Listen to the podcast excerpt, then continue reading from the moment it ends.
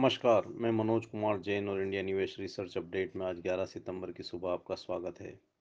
सोना और चांदी की कीमतों में कल एक बार फिर उठापटक देखने को मिली और सोने में जो गिरावट है वो जारी रही। सोने की कीमतें इंटरनेशनल मार्केट में 4 सप्ताह के निचले स्तरों पर पहुंच गई और अपने इम्पोर्टेंट सपोर्ट लेवल $1500 को भी ब्रेक करती हुई दिखी।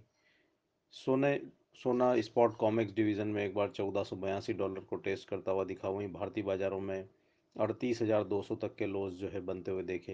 हालांकि कल रुपये की कमजोरी के चलते थोड़ा सा यहाँ पे सोने और चांदी की कीमतों को सपोर्ट मिलता हुआ दिखा पर, लेकिन फिर भी इंटरनेशनल मार्केट में कीमतें दबाव में ट्रेड करती हुई दिखी। कल यूएस जोल्ट जॉब ओपनिंग के डेटा आए और वो एक्सपेक्टेड उम्मीद के मुताबिक वीक आए और उसकी वजह से भी सोने की कीमतों में दबाव देखने को मिला। चांदी बिना किसी बदलाव के 47,800 के स्तरों के आसपास बंद होने में सफल रही। वहीं इंटरनेशनल मार्केट में कीमतें एक बार $18 के ऊपर जो है फिर से निकलती हुई दिखी। हमारा मानना है कि सोने और चांदी की कीमतों में ऊपरी स्तरों पर दबाव भी देखने को मिलेगा और अगर यहाँ पे सोना $1,500 से $1,510 के आसपास इंटरनेशनल मार्केट में आता है तो वहाँ पर फिर एक बार दबाव देखने को मिल सकता है। वहीं भारतीय बाज़ारों में अभी भी 38,600 यहाँ पर स्ट्रॉन्ग रेजिस्टेंस देखने को मिलेंगे। दिन के सत्र में अगर कीमतें 38,400 और 38,500 के स्तरों पर आती है तो वहाँ पे फिर से एक बार बिकवाली की जा सकती है। हमारा मानना है कि कीमतें अगले 1 से 2 ट्रेडिंग सेशन में 38,000 तक के स्तर जो है दिखा सकती है। वहीं चांदी की बात करें तो वहाँ पे भी 48,200 48,400 के रेंजेस में स्ट्रॉन्ग रेजिस्टेंस जो है देखने को मिल सकता है और अगर कीमतें इस रेंज में देखने को मिलती है तो वहाँ पर बिकवाली की रणनीति करना चाहिए। अगले 1 से 2 ट्रेडिंग सेशन में यहाँ पे भी जो कीमतें हैं वो फिर से एक बार 47,500 47,400 तक के स्तर दिखा सकती है। कच्चे तेल की कीमतों में हमने कल के सत्र में भी इंटरनेशनल मार्केट में बढ़त आती हुई देखी।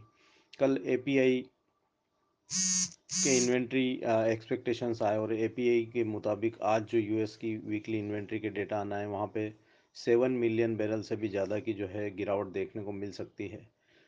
और कल सऊदी अरेबिया की तरफ से भी स्टेटमेंट निकल कर आया कि वो वहाँ से जो है प्रोडक्शन में कट देखने को मिल सकता है। तो दोनों ही न्यूज़ से यहाँ पे कच्चे तेल की कीमतों को सपोर्ट मिलता हुआ दिखा और एक बार दिन के सत्र में कीमतें $58 को भी पार करती हुई दिखी।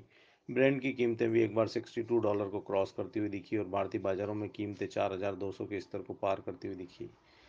आज के सत्र में हमारा मानना है कि यहाँ पे वॉलेटिलिटी जो है देखने को मिल सकती है क्योंकि आज यूएस के ईआईए के वीकली इन्वेंट्री डेटा भी आने हैं और अगर डेटा एपीआई रिपोर्ट के मुताबिक आते हैं तो यहाँ पे जो रैली है वो एक्सटेंड होती हुई दिख सकती है।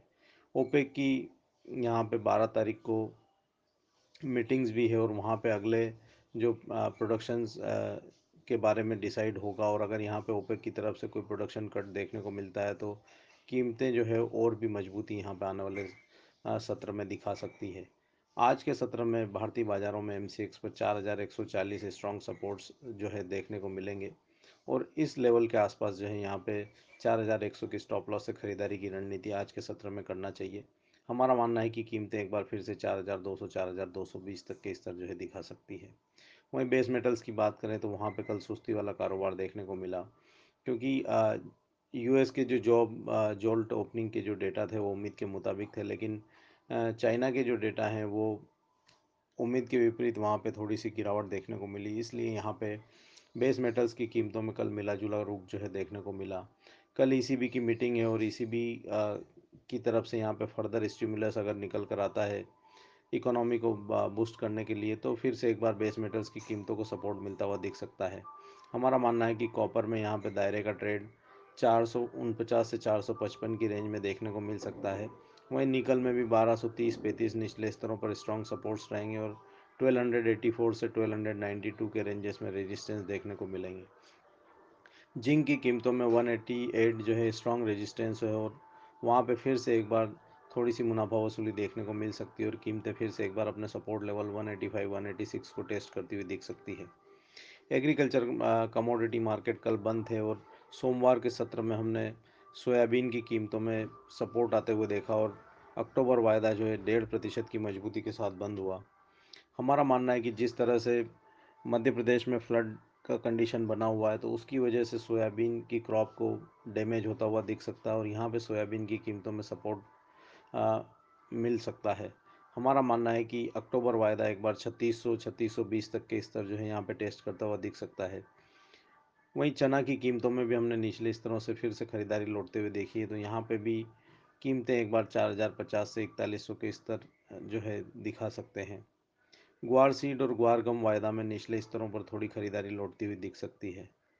और अपडेट्स के लिए आप देखते रहिए इंडिया निवेश के commodity research update Telegram channel के ऊपर। धन्यवाद।